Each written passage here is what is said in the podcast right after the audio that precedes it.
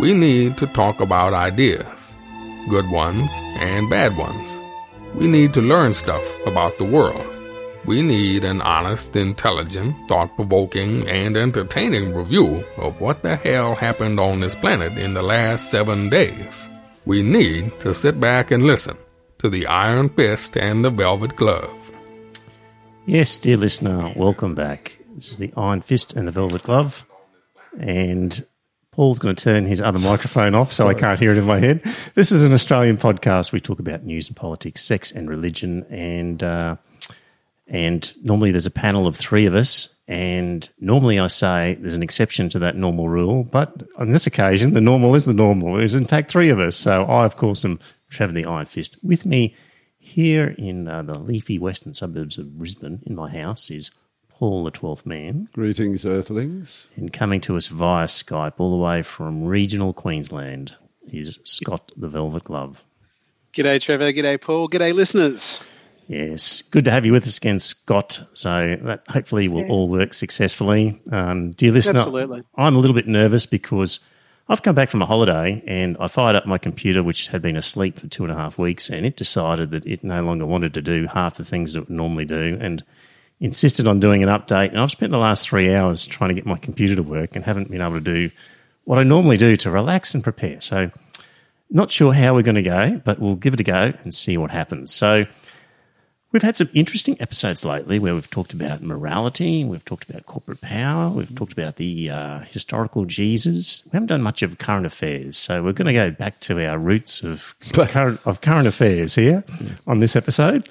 And a few things have happened. And first cab off the rank would be coronavirus. Coronavirus. What do they call it? COVID 19 or something? something like that. So COVID 19 is the technical term for it, yeah. Mm.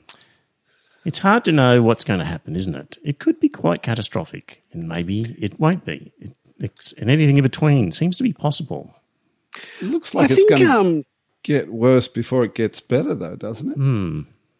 I think the number of people that are going to get infected is going to go up quite a lot. But as to its kill rate, I don't think that they're going to kill that. I don't think it's going to kill that many people.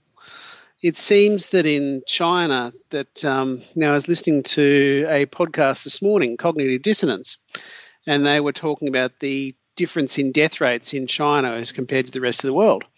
And what some of the experts are saying, yeah, but the Chinese male generally smokes, whereas the Chinese female doesn't smoke. Okay. So that's what's killing the Chinese men is that they've got damaged lungs from their smoking, and as a result, that is um, not helping them out when they get a respiratory condition like this.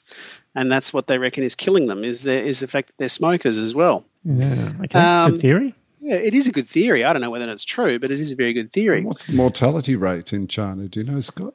I thought it was um, hovering around the two percent. That's what I thought. Yeah. And the problem is we, we have no idea what it is because we don't know who to trust on these issues, do true. we? Yeah. That's exactly right because the Chinese don't tend to tell the truth about what's going on inside their borders. Yep. you know, they do tend to massage the numbers, you know, because, you know, their GDP numbers have been massaged for years. So it wouldn't surprise me if, it wouldn't surprise me if the numbers of people that are infected could be 160,000, you know, whereas, they, hmm. whereas they're reporting 80,000. You hmm. don't know. Mm. So it's certainly going to have a big flow on effect in business. I mean, Australia relies on a lot of Chinese tourism and Chinese students. And hmm. even if you're not directly involved in those industries, the fact that the people in those industries don't have so much money now and don't spend it means it's going to be tough.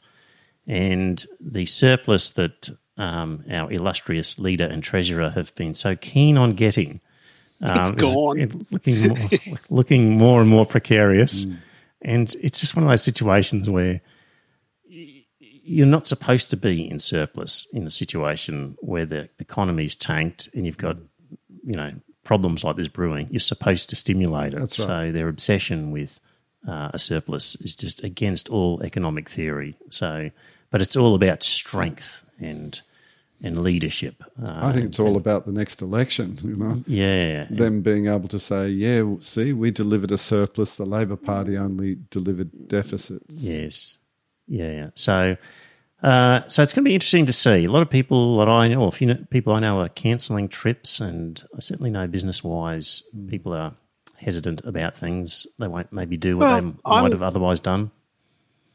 I'm the first to admit I cancelled a trip to Hong Kong. Right. Um, Mhm. You know, I was supposed to be down in Hong Kong no, a week before last, Yep. but I decided against it, and you know, I've, I'm probably a little bit disappointed and that sort of thing. But I also do honestly believe it was the right thing to do because, you know, I was probably not going to get infected or anything else, but I was worried about it. And like the better half said to me, he says, "Well, you're not going to enjoy it if you go over there, and you're worried about it." Yep. So And you know, insurance so- won't cover you as well.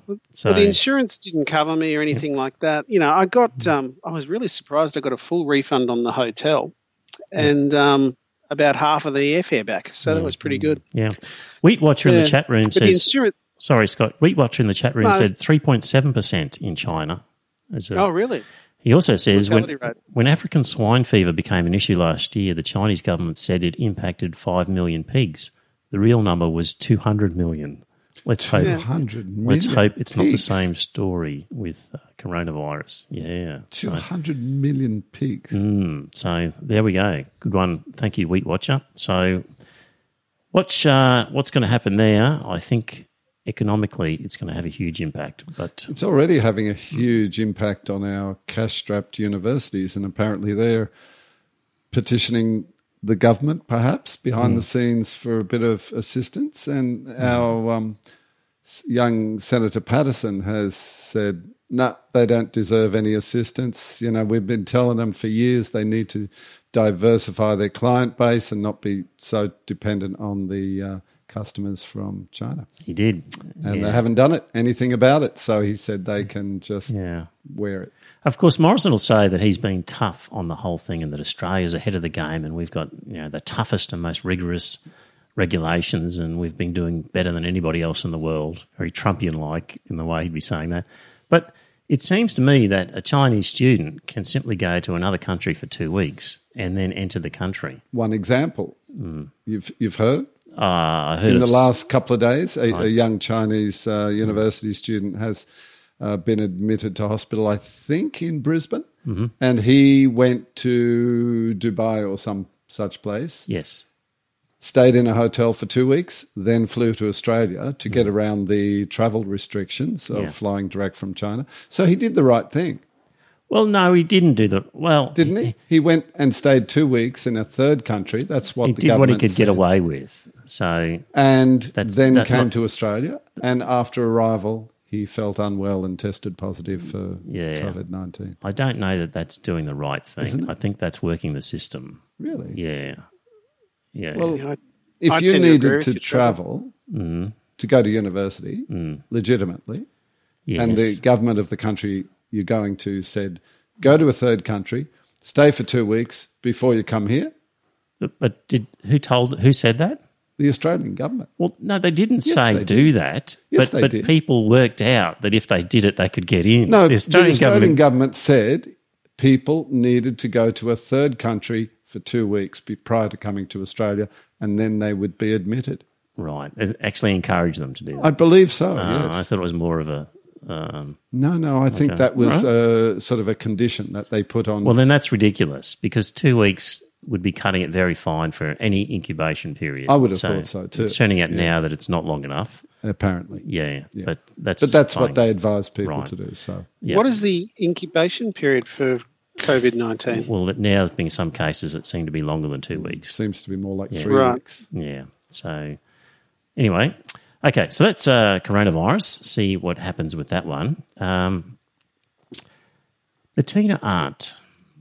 We've discussed her in the past. You have? So in her early career, she was a sort of a, a sexologist. She, used She to, was, yeah. get on and get good airtime with talking about how often people had sex, Hmm. particularly the elderly and that sort of thing. And she then has moved into men's rights, and we Hmm. talked about her in relation to university students at one point. Probably go back about a year and a half, two years. Oh, all about the so-called campus rape crisis, Yes. or rape epidemic, Yes, or whatever they call it. Indeed. And she said, hang on a minute, let's just look at these statistics. And what they were doing as part of it was they were counting your bus trip to and from university Hmm. as part of your university experience. And if you were And they were counting. Oh, some guy looked at me and I didn't like it Yes. as sexual harassment. Yes. So a lewd look. Um, Even a the, look. on the bus to university was considered an on-campus assault. it wouldn't have to be a lewd look. It would just be a look that the receiver didn't care for. Yeah. So, uh, so at the time, I can remember uh, we were fairly, you know, um, what would you say? In favour our of- yeah, yeah, and okay with Bettina. Gave her a good run. Uh, she's been in the firing line because she got an Order of Australia um, award, and we had that terrible incident in Brisbane where that man poured petrol over his family in the car and set them all alight. And one of the police officers afterwards sort of said things along the lines of, well, we don't want to jump to any conclusions. We need to see what's going on here. Maybe he was driven too far or something like that. To that, yeah, Yeah. to that effect. He And- wasn't just a police officer; he was the police officer in charge of the investigation. Indeed. And I'm going to quote exactly what Bettina Arndt said here in her tweet, I think it was.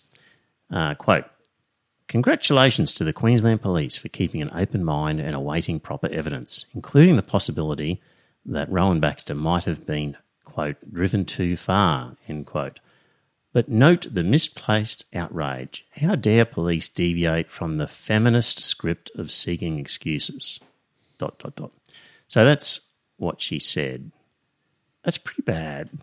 I don't think it's that terrible, to be honest. Um, she didn't. I thought it was blame appalling the what she victim. said. She didn't blame the victim, and people can be driven too far, not necessarily by the victim of their violence, but by circumstances. You know what I mean? Maybe he was suffering uh, some kind of mental disturbance. How will we It- ever it su- know? It suggests that circumstances could be such that you could be almost justified in doing. I don't think that it says it's Because let's stop, let's wait and see. Was this man driven too far? Seems to me to say it may not be his fault. He may have been forced to do this by people or circumstances. I don't think forced to do it is. or he might have been led to do this. It, it seemed to me to paint a picture that there might be some acceptable reasons no, no, why. no, you're reading too much into it. Am I? Yeah, absolutely. I don't think so. I, No, I- driven too far does not lend justification to the violence. It's just saying he may have been uh, driven beyond his own capacity to control himself, which So- is not a okay, justification. Other than insanity, Yeah. what what could it possibly mean? I don't know. I think the jury's still out on that. I, I think the only thing that you're suggesting is that the police officer and Bettina Arndt may have been suggesting that he was driven insane. He was insane. Something like that. Yeah. But that's when you say it's possible he was insane. Who in their right mind would this, this driven pour too, petrol over their own family? this driven too far thing seems to seems to me to suggest that he's not uh, it lessens his guilt not through insanity but through the actions of others no, no. no, because other people have driven him it's not a lessening his guilt for the atrocious crime that he Hmm. committed. It's just saying, let's try to understand why this happened. You know, that's the way I interpret it. Hmm. She and the police were, because it, it came out in the media in one of the reports I read, that the police were hoping that some male friend of his or friends of his who not necessarily sympathized with what he did, but were close enough to him that he may have shared some of his deep, dark thoughts with them. And that's the sort of information the police need to help put together a, a, a complete picture of his motivations and his actions. scott help me out here you there scott I think they were just Well, keeping it an open mind. Paul, that you've yeah, okay, they've got to keep an open mind, but I thought that Bettina Arndt went too far with what she said. Okay. Now, by saying congratulations to the police for keeping an open mind, hmm. in that this bloke could have been pushed too far, that was really opening up a whole can of worms that didn't need to be opened up. Really? And as a result, I think she just went too far. You know, it's a hell of a mess that she's found herself in. I hope you're not And- pushing me too far right now. No, you can. I'll push you as far as I want, mate. Um, you know, it's just Dri- dri- I. driven too far to me Trevor? doesn't doesn't sound like he might have gone insane. Uh, You know, that, that, they're different things. One is is shifting the blame to other people. It seems to me. No, I don't agree. Okay. Circumstances, you know, life can be a high pressure thing for, for people. Yeah. Now, I'm, I don't think she was trying to justify the violence at all. I don't think the police were trying to justify the violence at all. They were just trying to keep an, an you know, an open open signals to anyone, anyone in the public who might be able to give them any information at all. I think which is what the police should do. I think the danger of this is it was sending a signal that in certain circumstances there might be some justifications. You've been reading the feminist handbook, haven't you? No, I, Alison in the in the chat room agrees with me. But let's move on to the next part part of this. Scott is Yeah, okay. should she have the Order of Australia? Should it be removed? Should Ah, should, look, so should the award be taken away? I don't like taking awards of people. God. However, I don't think she should have been awarded it in the first place because she is a writer that has said some controversial stuff in the past. And courting controversy shouldn't be a Oh. thing that you oh. get an Australia Day award Oh, for. come on, Scott. Don't be so. That that means we'll never get one. don't be so vanilla about Absolutely, we're never going to get one. Then that's fine because I don't. I don't want one. So you know, Oh, come on. Surely you- people with a little bit of You've, you've got to be able to say a little bit of vim and a little, you know, who who are not just always, you know, modifying what they say or do because it might be considered offensive by somebody. You know, for goodness sake, do we want a totally vanilla world? I Mm. don't.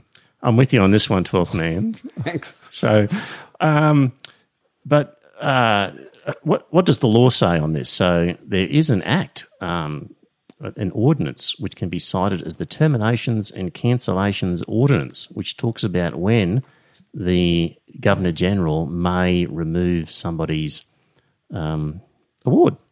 And it's got a couple of subsections which deal with somebody committing an offence, basically. And I think that would be fair enough that if somebody, after receiving an award, A serious is- is- criminal offence. Yeah. So a Rolf Harris, for example, Exactly. would be a classic example where whatever award he might have received, or even the naming of some um, significant, um, you know, if there was a theatre named the Rolf Harris Theatre or something, I think you, I think you should, in that situation, um, remove the name from it. What about the Captain Cook Theatre? Right. Well, let's just deal with modern day people. But in terms of, you know, seriously, would anyone want to go to the Rolf Harris Theatre? I would say no. It wouldn't stop me going to the theatre if there was something I really wanted to see there, I have to say. Yeah. But would you be okay with the theatre being. you're okay with him ha- losing an award? I- you're yeah, yeah. And are you In okay his with, case- with a significant. In his case, yeah. I don't because have a that's problem. a very serious offence. his, his offences were pretty I'm with you there. disgraceful. Yeah. Yeah. So um, the other reason why it could be removed, um, let me just scroll down to the relevant part here. Um, uh, the Governor General may terminate an appointment or cancel an award if, in the opinion of the Governor General, the holder of the appointment or award has behaved or acted in a manner that has brought disrepute, disrepute on the order. So, well, I don't think she's actually done anything that brings disrepute on the order. no, I don't think. But no, I don't think she has. But you know, she is a controversial person, so I don't know. I just think that um, the award would have been better off if it had never been bestowed on her, because I think that um, she would have But- would have been less. li- But is Sorry? anyone is anyone at all who's ever received an award? Do, do any of them have a perfect hundred percent? Of course not. Record. No, of Not, course not if they're No, worthy of the award. does. You know, nobody's We're a all saint. human. We all have flaws, and we all make mistakes in life. Yes. Yeah. Yeah. You wouldn't award it to anyone if if that was your you know your criteria. Yeah. I'm with you on that one, um, 12th man. Okay. So if anyone disagrees, uh, let us know in the chat room. Um, the religious discrimination bill. So there's been um, some good media by the secular world. Yes, some good pushback. Yeah. Yeah. Finally, the various groups, the rationalists, the atheists, and the humanists, and other groups have all managed to get together and chip in a bit and produce a bit of a campaign. And Michael Kirby was uh, as part of that. And they spend a bit of money on some lobbyists or PR people, and good on them. Excellent Absolutely. result. Yep. So we've got some. And he has a lot of credibility too. Yes. Yeah. So. He's got a hell of a lot of credibility. Yeah. Um, I liked that the campaign, uh, it was initially going to be something like don't discriminate against us or something like that, but they changed it to don't divide us. I thought that was a really good, um, pithy way of saying it. Yep. And they came out with 10 reasons or 10 sort of scenarios as, as part of their thing as to why the, the evils of this of this bill. And did you look at the 10 at all? I, I did. yep. I don't have them. Yeah. I've got them in front of me. but uh, Um, I did look at them. Yeah. I thought I'm worried about the emphasis and the order of them. You would have thought if you're going to list out 10 sort of criticisms of the bill, do you think you'd put your biggest and most ugliest criticisms at the beginning and sort of peter away towards the end? Is it normally No, I'd, I'd build up to the crescendo myself. Really? People would may not get to the, the 10th main one. ones at the front, wouldn't If- you? yeah. If they're dodgy, sort of not so important Yeah. things at the beginning, People will turn would- off and people they read won't the bother first, reading first two or three, end. and they'd go, "Well, if that's the worst that they've got, I'm not going to." Yeah.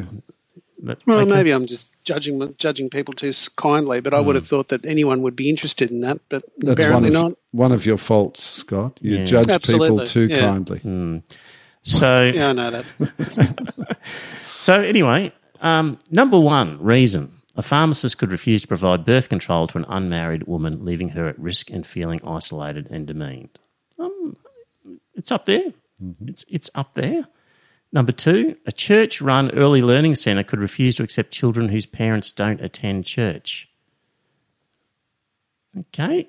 If it's the only one available in your neighbourhood, that Yep. might be an issue. Number three, uh, a doctor could refuse to treat a person with a disability seeking stem cell treatment. Like that's a fairly um, obscure sort of situation. A person with a disability seeking stem cell treatment It's a little as bit your obscure, third, isn't it? if your third, and you're trying to rile people up as to um, things that might affect them. That Yeah. I just People say stem cell yeah. treatment. Um, number four, a Christian worker could be ridiculed by his boss in front of colleagues and have no recourse if the boss was making a statement of religious belief. That to me has to be down the bottom. I don't think your average Australian is going to get too concerned about the whole sort of don't so. insulting words thing. I think your average Australian is going to go, harden up, free speech Yeah. not too worried about insulting language. Um, an elderly same sex couple, this is number five, could be confronted in their nursing home with posters saying being gay is a sin. And not only confronted with Hmm. a poster, they could be prevented from having a full, fulsome relationship. It would seem, but And I believe it already happens to Yeah. some degree. so, you know, that one of a poster being up and saying being gay is a sin is, is your fifth best. Here's number six, which I would have put at number one. Okay. A religious school could refuse to hire a gardener, accountant, or tuck shop manager unless they produce a reference from the local religious organisations as evidence of their faith. Hmm. That's a big one, I think. Yeah, or you say a religious school or a nursing home or, or the like. I think the employment one is the big one. And I think if you get sort of caught up in this nasty, insulting language that might be said, Yeah. your average Australian isn't going to. Because we already have laws that prevent employment discrimination on a number of bases, and yet they want to, you know, now allow people and now mm. allow employers to discriminate against people because they don't share the same religious views. Yeah. Number seven, a woman working for a boss who says her divorce was a sin because women should submit to their husbands would have no avenue of complaint. Again, it's another verbal thing. Um, a person with a mental illness who was bullied at work would have no recourse if the bullies were making statements of religious belief. Rideshare drivers could refuse to carry passengers carrying a ham they wanted a Christmas raffle. And medical centres might be pressured to announce denial of care to people wanting advice on contraception or vasectomies because of the religious views of the doctors. That's number 10. That should Bump be that up to one. number one or two, Yeah. Along with the employment one. Yeah. So, Any medical services should Yeah. be absolutely free of discrimination, shouldn't they? Yeah, so I don't like to um, uh, poo poo the 10, but I would just implore the people who might be speaking at any time don't concentrate on the they might say nasty things about me scenarios and stick to employment and access to services as the thing where Australians are going to go, that's not fair. This kind of a fenced thinking has even Hmm. infected um, the good uh, senator in the uh, Liberal Party. What's her name? Uh, Fierravanti-Wells? Is it Yes. one? Is it Fe- She's Fire taken- She's Ferrati off or her whatever. She's taken medication a- again. she's So she said offence. she's not going to support the bill because it's not tough enough. No, no. Well, there was some. No, there was something about uh, the. Oh, the one about don't don't call us right wingers. That's right. The boss of our Yeah. security services saying uh, right. right wingers and right wingers are, are a danger. Yep, yep. And, and she was like, "Don't insult right wingers" or something like that. Yep. Or she, I think she was saying don't conflate conservatives with right wingers or something like that. Yeah, yeah. So, And I think she makes a fair point actually because they're not the same thing. yeah, we'll have to talk about right wingers and conservatives at another time. Okay.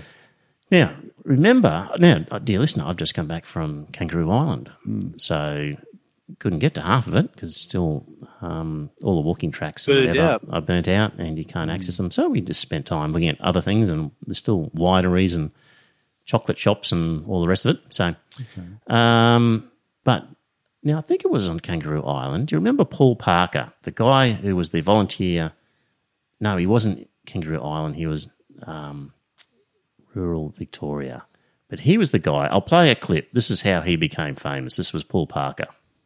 You from the media, tell the Prime Minister to go and get from Nelligen. Yep. So he leaned out of his truck and said that to the media. He was a bit rude, wasn't he? Anybody have any problems with, with Paul saying that? With Paul No. Paul Parker? Yeah. So, um, but Paul Parker has turned out to be a milkshake duck.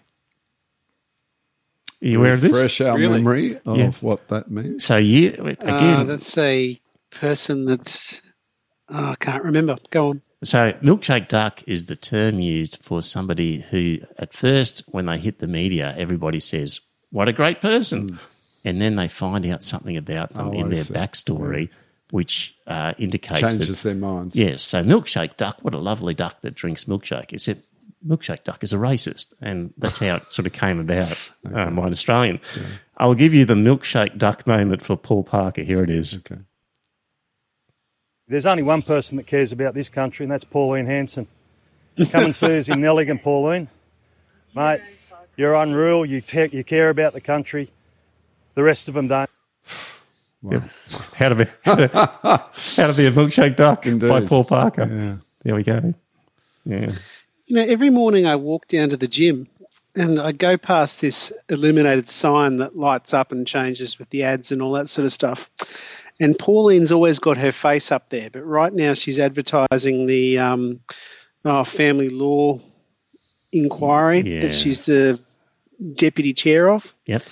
And I just think to myself, you know, I know Bettina Arndt's, Arndt's gone one way, but sweetheart, you are on the other side of the direction, you know, with that. You know, sorry, she's um Bettina Arndt's moved into the um, men's rights thing, but she has taken the whole men's right thing way too far. It's interesting with men's rights. I was, of course, many years ago in a lawyer, and we had people involved in family law. I didn't do it too much, but one of the guys I had working for me was doing family law, and he was um, connected with some men's rights group and uh, in family law issues, and he said that was the people who ran the group were in fact the second wives or partners of these guys because they were so angry at what their menfolk were um, experiencing in terms of their first wife. So the men's rights group, um, a lot of them were run, in fact, by women By second were, wives. Yes, who were the second partners of men who were in who the family court system. Husbands as being terribly wronged by their first wives. Indeed, Ah, yeah, and of course, women are much well are often much better organisers, and and Hmm. and so yeah, so that was the case then, and and it's well, we just talked about Pauline Hanson and Bettina Arndt in terms of men's rights. Hmm. Um, once again, it's females who are sort of running the men's rights movement this Yeah, but look, T- Bettina Arndt is a, an intelligent person. yes. I don't think I could say the same about Pauline, unfortunately. I would have said the same about Bettina. It's driven too far. I mean, if you think somebody's insane, say you got to remember this guy could be insane. Yeah. But driven too far doesn't do that. Yeah. Yeah. Okay. Uh, there was some headline. There was a headline from the Shovel actually, which said uh, Bettina Arndt gives back Order of Australia after realising she is denying a more deserving man. and coalition unwilling to address coronavirus until it knows exactly how much it will cost. there we go. Right. Um, what else is happening? Uh, Julian Assange is having his trial in the UK, and he is being screwed over something is, terrible.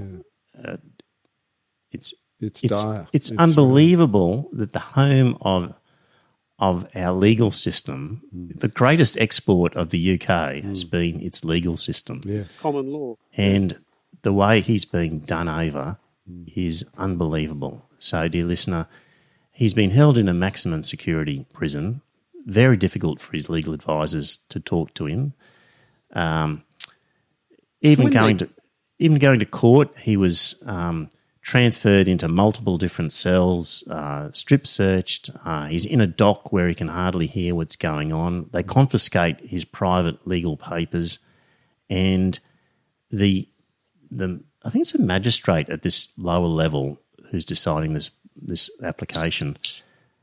Her husband was uh, part of a company that was exposed by WikiLeaks in a detrimental way, and she has not uh, resigned. herself. Yeah, recused herself from the position, and uh, there are US sort of entities in the back of the courtroom advising the prosecutors on what they should be doing. It's appalling what's going on there. He's committed.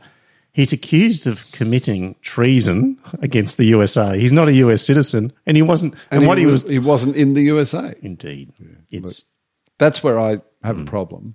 Is the US saying that their their law is apply is applicable everywhere on earth Yeah. To everybody? You know, that's no. I'm Yeah. sorry. That's So there is a parliamentary group, the Friends of Julian Assange, and two parliamentarians went over there, and we've said a lot of bad things An about. interesting couple too, weren't they? Yes, we've said a lot of bad things about George Christensen over the years, but um, the and I think Barnaby Joyce might have been the other one, or certainly No. Barnaby's sympathetic. No, No, Uh, it wasn't. Barnaby Joyce was sympathetic to him, but the other one that went they? Over the was that Tasmanian Tasmania, Independent. yes. Right, No, okay. Tasmanian Independent. What's his name? He's the independent member for.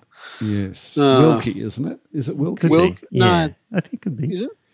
Any, anyway, they at least have some respect for Australian sovereignty and are saying this is an Australian citizen, hands off. And Yeah. so, at least something positive to say about Isn't George it surprising Christensen. that George Christensen is going to his defence? You, You don't know, think so?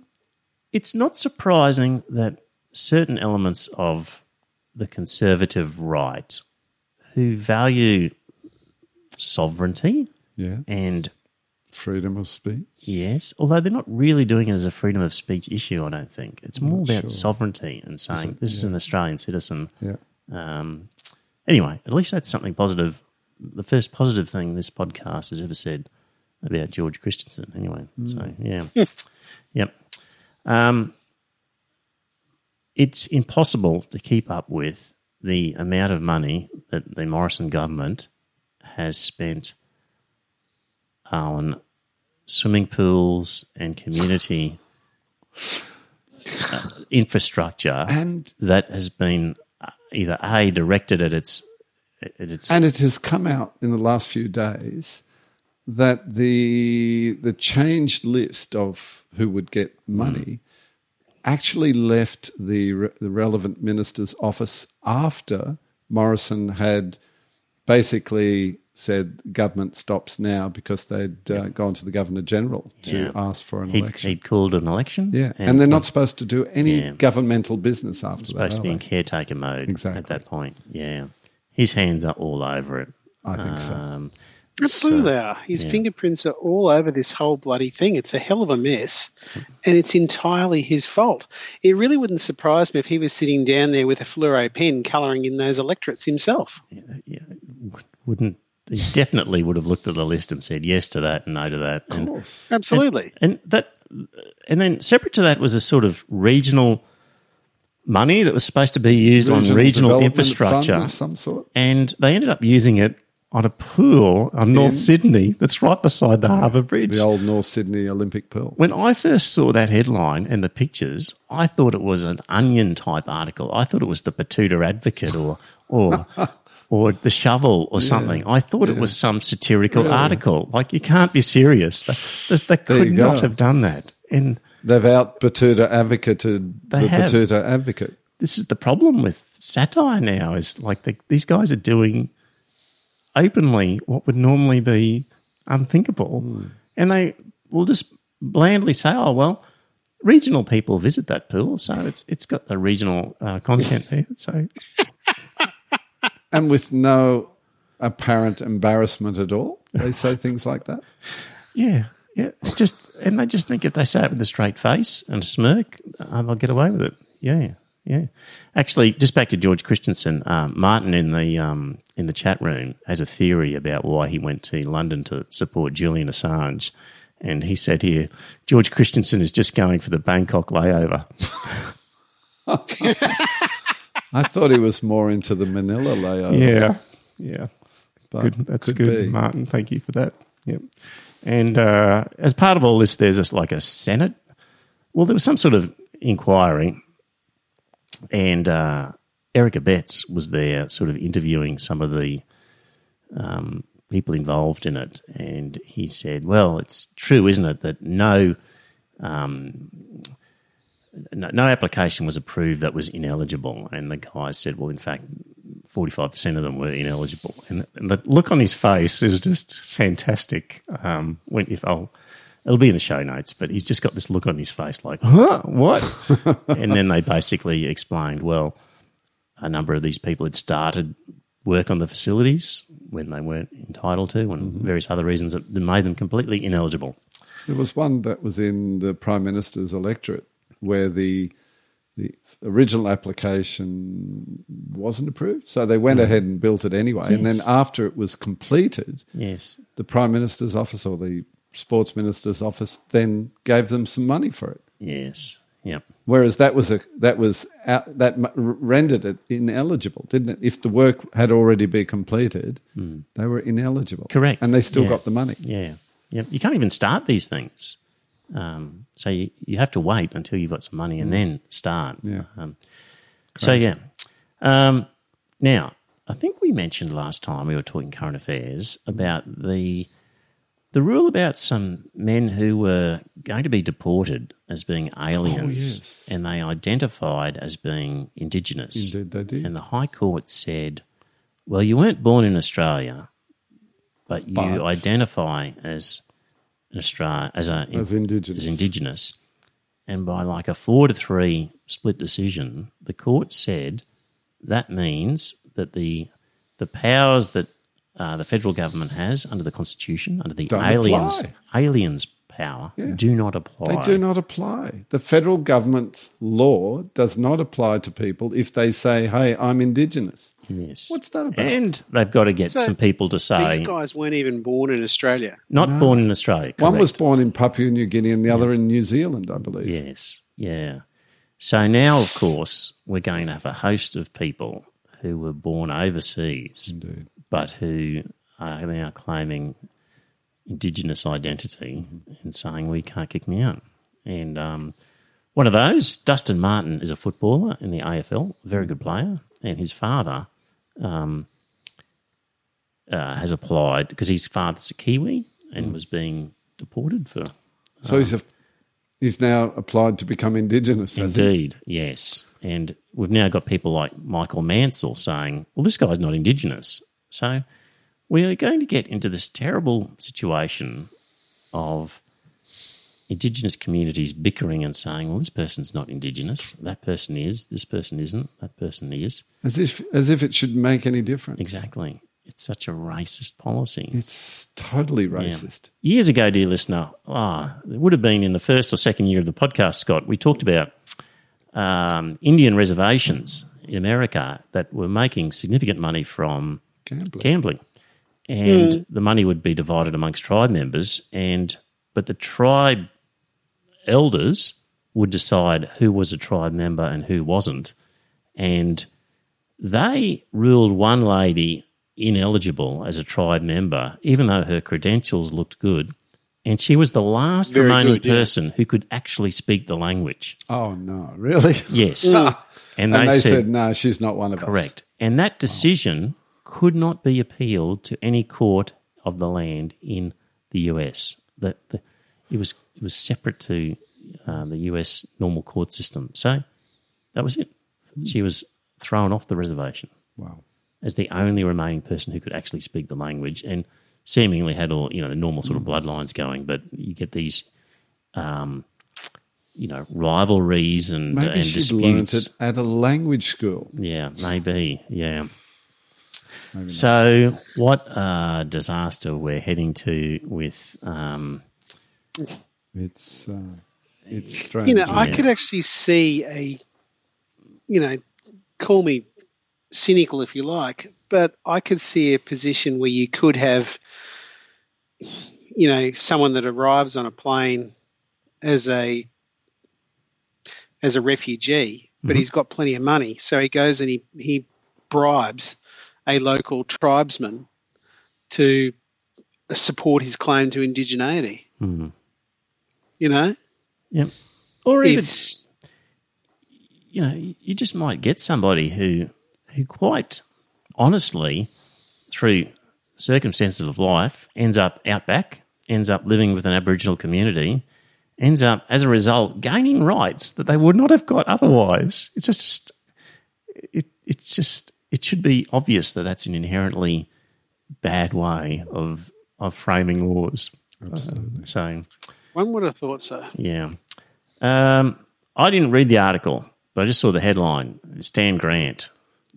Did you read it, 12 I read it. I was appalled. I thought Stan Grant was a a man who was against racism, and here he is. He's he's going straight back into that line that history is everything. You know, your your your ancestry is everything. You know, Yes. and he's he's starting to repeat the standard activist dogma. You know, it's so disappointing. I, I'm not sure if it was the headline or within the article, but it was basically a line of like, we were here first. That's right, And it matters.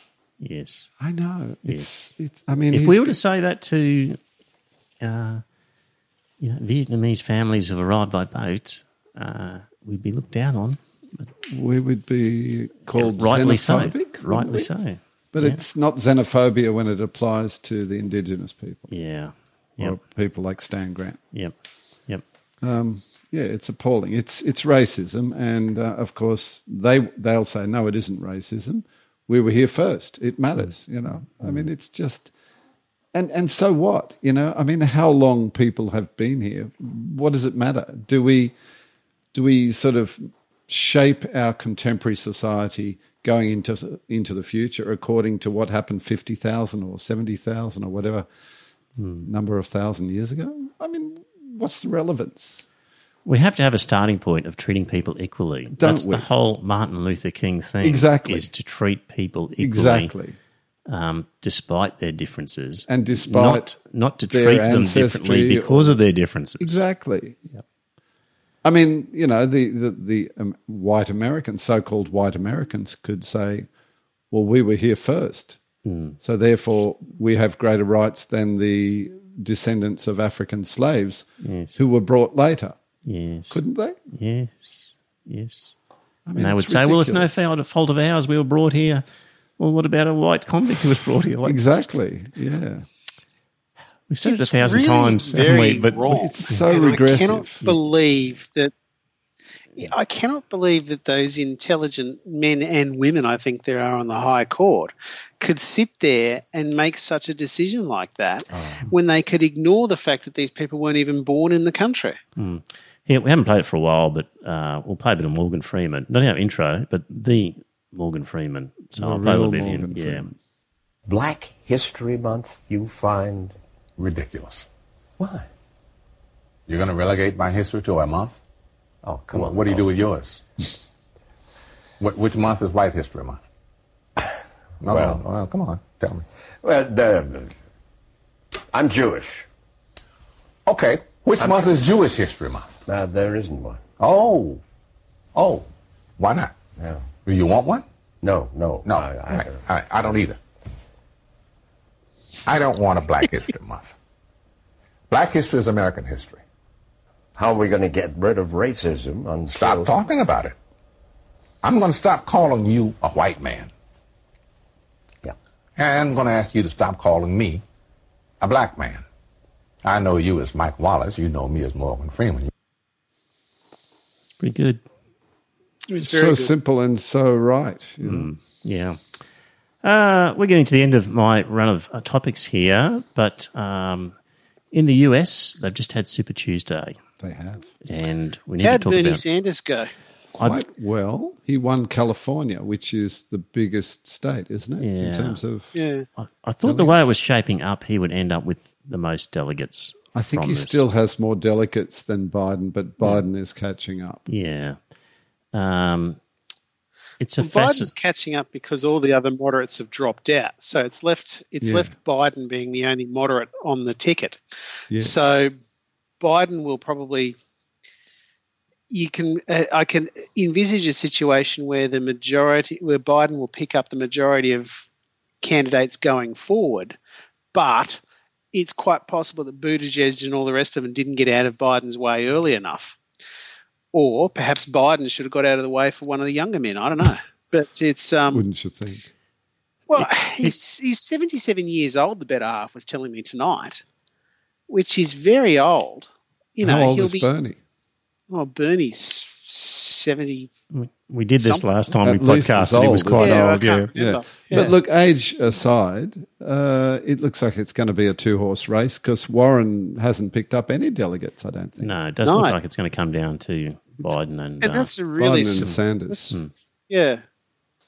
So it, it will depend on who Elizabeth Warren ends up being the running mate for. I would have thought. I would have thought that she's in the position to become the vice president of whoever ends up winning the nomination. Here's the danger. If Biden is the nominee, I've been listening a lot to Michael Moore's podcast. I recommend it to you, dear Yeah. listener. Uh, the R- Rumble by Michael Moore. Really good. And he's a very, very pro Bernie supporter. But he does come out with good Right, facts and statistics. Yeah. But he was saying, for example, with Buttigieg, that uh, when they polled Buttigieg's supporters and asked, well, who's your second preference? The person who topped the list was Bernie Sanders. Isn't that Really? interesting? Hmm. That is And- very interesting. And like Michael Moore picked the Trump victory, He's one of the few people who did it, and he was probably the loudest to say it's going to happen. Hmm. And he's out on the ground at all these campaigns, and he's there when they're doing their caucusing and the primaries, and he's in amongst all the people, and he's he's Signing autographs. he's feeling confident about a Bernie Sanders victory. Oh, is he really? Yes, and he's saying that um, that on the ground, well, okay, the majority of Americans do not have five hundred dollars emergency money that they can access.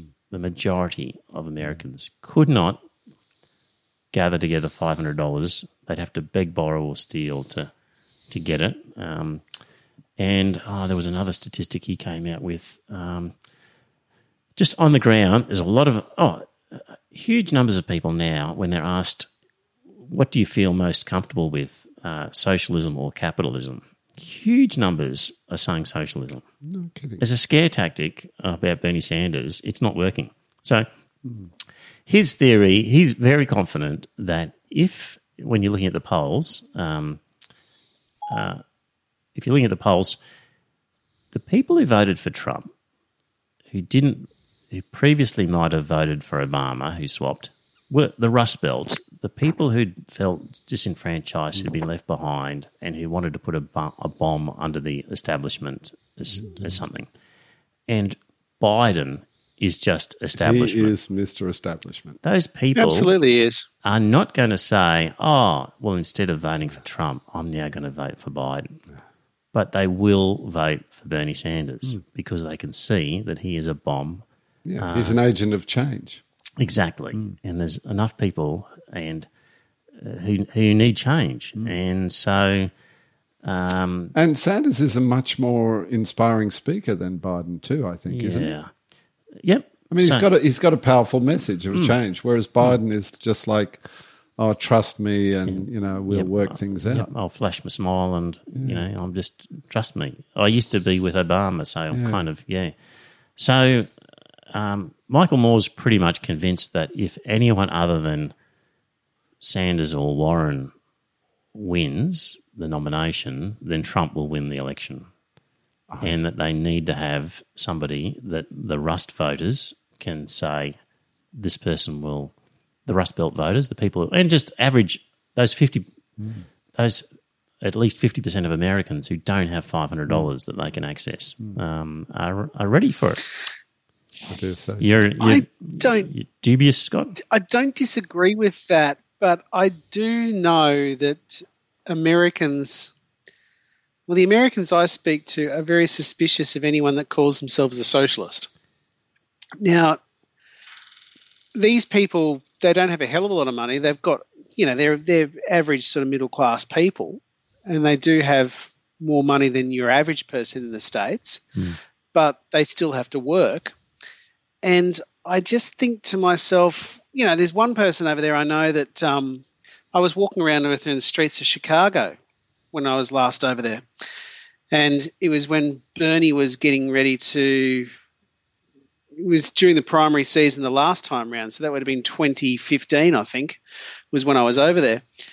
And um, this guy asked me, he says, you know, would you like some information on Bernie Sanders? And I said, look, I'm not a citizen, mate, but all the best. And, um, you know, she said, Oh, do you know who Bernie Sanders is? I said, Yeah, I know he's a socialist. She said, Yeah, he's a socialist. And she was sort of looking daggers at this kid who was just out there canvassing for Bernie Sanders. And that really surprised me. So we got into a conversation about universal health care. And I said, It's one of those things that rattles the humans, the, the Australian mind, is how you guys can be so opposed to universal mm. health care. Mm. You know, and I explained to her how Medicare for all works in Australia. And she said, "What? Even if you don't work?" I said, "Yeah, you get you get access to hospitals." And mm. she was stunned by that. Yeah. And that And that was your that friend, really right? surprised He was a friend of mine, yeah. That really surprised me. But um, you know, I was listening to John Oliver last week, and he had a very good expose on universal healthcare. Mhm. He said, you know, in the NHS, yes, you do sometimes wait for knee replacements and hip replacements and all that sort of thing. As the pain gets worse, you get moved up the waiting list. But he said the difference is no one goes broke in the UK over medical bills. In the US, 59% of bankruptcies can be linked back to medical expenses. Mm. Yep. You know, now that's incredible. Yep. And that is one of the things, like people, see, you know, it, it's just they're going to have to take a very long, hard look at their whole system, and they're going to have to understand that this nonsense that's been fed to them by the Republicans that you know you're going to end up with you're going to end up with an inferior healthcare system is garbage. They're going to have to understand that you know public health is not inferior; it's actually superior in many ways. Mm. But I do think that Bernie Sanders does have an uphill battle on his hand trying to convince the majority of Americans that they're better off without their insurance company. Because you and I, we all know, we've seen the numbers ourselves, that you are better off paying the taxes than what you have to do to pay your out of pockets and your healthcare insurance and blah, blah, blah, blah, blah. You'd be better off being taxed higher and having a national healthcare service. Yeah, but you know you've got to look at uh, the Democrats have got to pick up three states like Wisconsin and Michigan or something else. Like they were Rust Belt states, and if they want No, to I pick up if they want to pick up those states, they have to offer the people in those states um, they have to offer change. some. Yeah, they have to Yeah. offer some, some change, and I agree with that. However, if you've got a candidate like Bernie Sanders that's offering the sort of change that Bernie wants, Mhm. are you going to lose Democrats in New York and California? No, they're not going to vote for Trump. New, New York and California are not ah, going to vote they for Trump. might. they There's a lot of turn out to struggling vote. people in every They might- American mm. state. Yeah, no, but they mightn't turn out to vote. Oh. and that is something that could turn people off if you got a, if you got a candidate like Sanders mm. who is out there unashamedly apolo- and unapologetically calling himself a mm. socialist. It could actually turn people off and get them to stay home. Yeah. I don't I don't know how the hell it's going to go. I hope that Trump is done for, Yep. but and I the, you know what you were saying that Mike Moore's been saying that makes a hell of a lot of sense. Yeah. And according You know, to him, there are a lot of people sorry, Scott, according to him, the polls are showing that Bernie would beat Trump. and that doesn't surprise me. Hmm. It really doesn't surprise me. Like, I don't think that I don't think that Biden is the man for the job. But what, you know, we, what, I, I, I just think what we're going to see, though, is the Democratic Party machine come into play here because they hate Bernie Sanders with a passion. They, they possibly do. would prefer Trump. Uh, The, the very wealthy elite um, within the Democrat Party who have received tax cuts and whatever, they might almost prefer Trump to to Bernie Sanders. They- They're very anti Bernie Sanders. So um, uh, it's going to be fascinating to watch because if it gets to the convention and it's contested, so on the first round, nobody has 50% of, Then the, it of the falls to the Democratic Party. Th- then these super delegates who are who seem to be well connected establishment people who control votes have a, a free hand as to how they're going to They vote. They the ones who swung it in favour of Hillary Clinton last time. Uh, she certainly would have needed some of them. I'm not sure what happened, but no, she didn't actually need anything. She did actually get the number Oh, did of delegates she needed in the end. right. However, Bernie Sanders was not prepared to concede defeat until he got his chance in until he got his chance in front of the uh, Democratic convention. Ah, yep. Okay. So that's why it happened that way. But it's it's an interesting sort of ideological crossroads for the party, many of whom hate the idea of Bernie Sanders and are working feverishly to um, plot against him in all of these primaries and caucuses. And it's their nightmare for him uh, to be, not because he could not going to win, but just they they're not, you know, he's just too left for them. So that will be. Um, There's a lot of conservatism in both parties, uh, uh, both of the major parties in America, isn't there? Yeah, but also a lot of the power and money in the Democratic Party is big money, and, corporate and there's and yep, and wealthy donors who you know they want um, same-sex marriage and they want progressive laws on abortion, etc. But they certainly But they don't want don't want somebody instituting taxes. a wealth tax. No. Yeah, so it's a conundrum that they're facing, and uh, um, uh, we'll see how that pans out. That'll be very interesting. What about the uh, pairing of what if Bernie Sanders did win the nomination Hmm. and then he chose a running mate? Who do you think he would choose as his running mate? I think he might choose Elizabeth Warren at this stage. Yeah. despite their, you know, the friction between them during this? Uh, yeah, because they're most closely aligned politically, ideologically. that's they're what the, I would have thought. And They were yet, the only two lefties on that entire stage. yeah, Um, and yet she was very frosty towards Yeah. Bernie, wasn't she? Yeah, actually, Scott uh, Buttigieg, of course, is a openly gay man and very right wing, um, conservative. Yes, Very right wing. yes, yeah, and uh, He's So- right wing for a Democrat. yeah. Well, uh, so what did the line I hear was it used to be that you would have Republicans who were closet gay men. But now we've got openly gay men who are closet Republicans. That's Buttigieg. it's a good way of thinking of him. Uh, anyway, he's bowed out, um, Oh, and uh, so, yeah, it will be fascinating to see how that pans out. Hmm. Right. It really will be very interesting to see how it goes. yeah, and the machinations in that Democratic Party, and they'll do they'll pull out all stops to make sure Bernie does not get the nomination, and be very interesting to see. Mm. And he's conscious of that, of course. so- Yes, yeah, um, yep. All right, gentlemen. Well, unless you had something really pressing to say, Nothing pressing. no, Scott. Um, just that um, the Fears Mountains Iranian lick, lick the shrine Oh, video yeah, goes yeah, viral amid the corona set, corona outbreak. Yeah, You know, you better tell people about it okay, you haven't well, seen it. there is um, a viral video going around of Iranian men licking a shrine. Um, I'm not sure whose um, Licking tomb it the is. fittings inside the shrine. Hmm. exactly. Yeah. And not only uh, men, but they're encouraging their sons to lick the damn Correct. things as well. Yes, It's disgusting. Yeah. and they're saying, "Don't worry about coronavirus. The Allah will Yeah, protect you." Allah Yeah. will protect you. Now, I said this. I've said this numerous times before. I haven't said it just about Muslims. I've said it about Christians. I've said it about Buddhists. I've said it about everyone.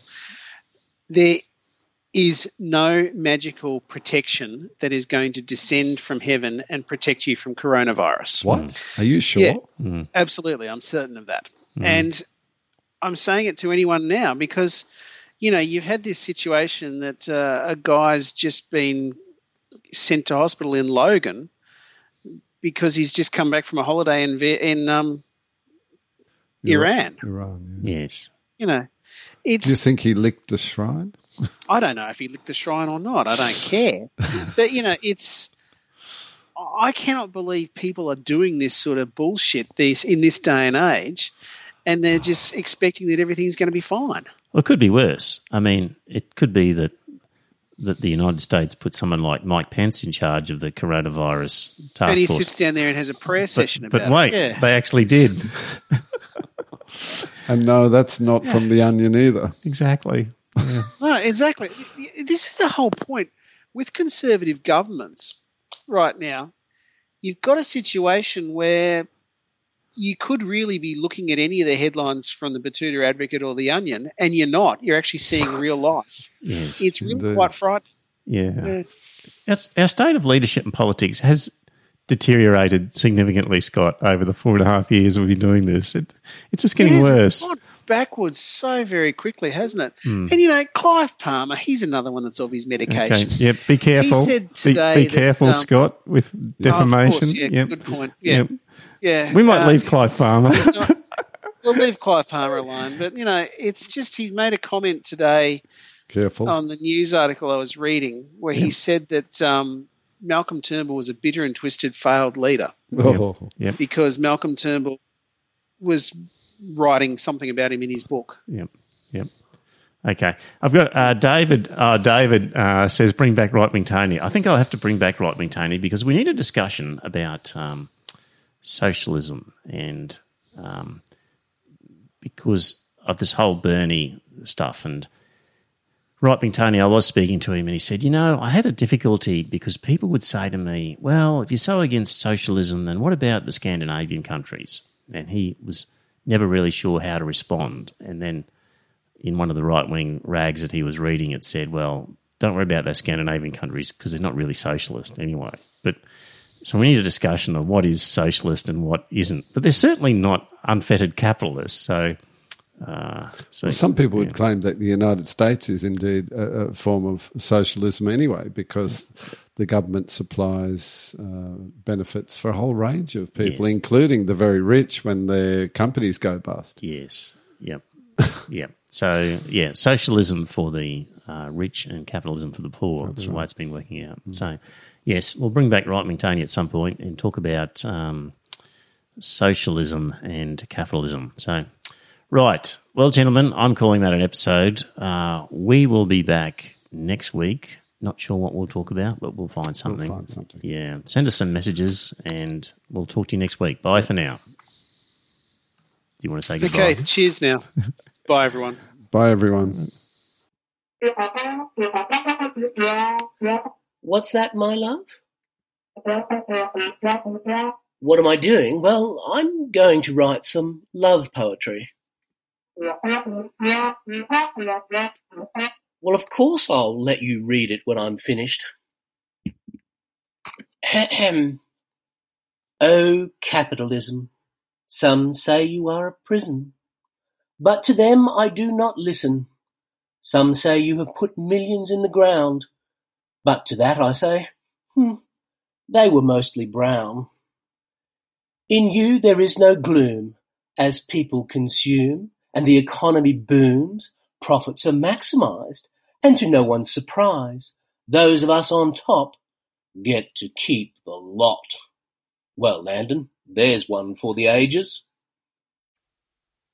Well, dear listener, did you enjoy that episode of the podcast? If you did, I've got a favour to ask. Uh, first up, tell some friends. Let them know about the podcast. You'll be discussing something at some time, and you might be repeating something I've said. And when you're talking to your friends, say, hey, I heard this on this podcast, and it's worth listening to. And maybe pick an episode that you think's a good one and direct them to it. Like grab their phone and go to their podcast app and search for Iron Fist Velvet Glove and subscribe on their behalf on their phone and uh, and just put the word out. The other thing is you could become a patron and support the show. So if you go to our website, you'll see a link to Patreon, and there are some different options for subscribing and paying per episode. And really, the amount that you pay depends on what you get from the podcast. So there's different levels ranging from a dollar fifty Australian to I think ten dollars and various ones in between. It's really what do you think it's worth? Is it worth a cup of coffee? Uh, is it worth more than that, less than that? Whatever you get out of it, because not everybody gets the same. Maybe you don't listen to the whole thing. Maybe you never talk about it with people. Maybe you really couldn't care less half the time whether the podcast is there. It just it'll be different for everybody. So if you get a lot out of the podcast, contribute a bit more. If you don't get much, contribute less. But in any event, you can subscribe there. If you don't like the idea of a regular subscription, the website has a link to a PayPal donation. So you could just do a one off donation every now and again. So there you go. It'd be good to uh, spread the word, get a few more listeners. And that way, look, if we ended up getting more listeners and more money, we could do maybe a second episode or more special episodes, provide some more content. So it's up to you. If you think it's worthwhile, let people know. Thanks.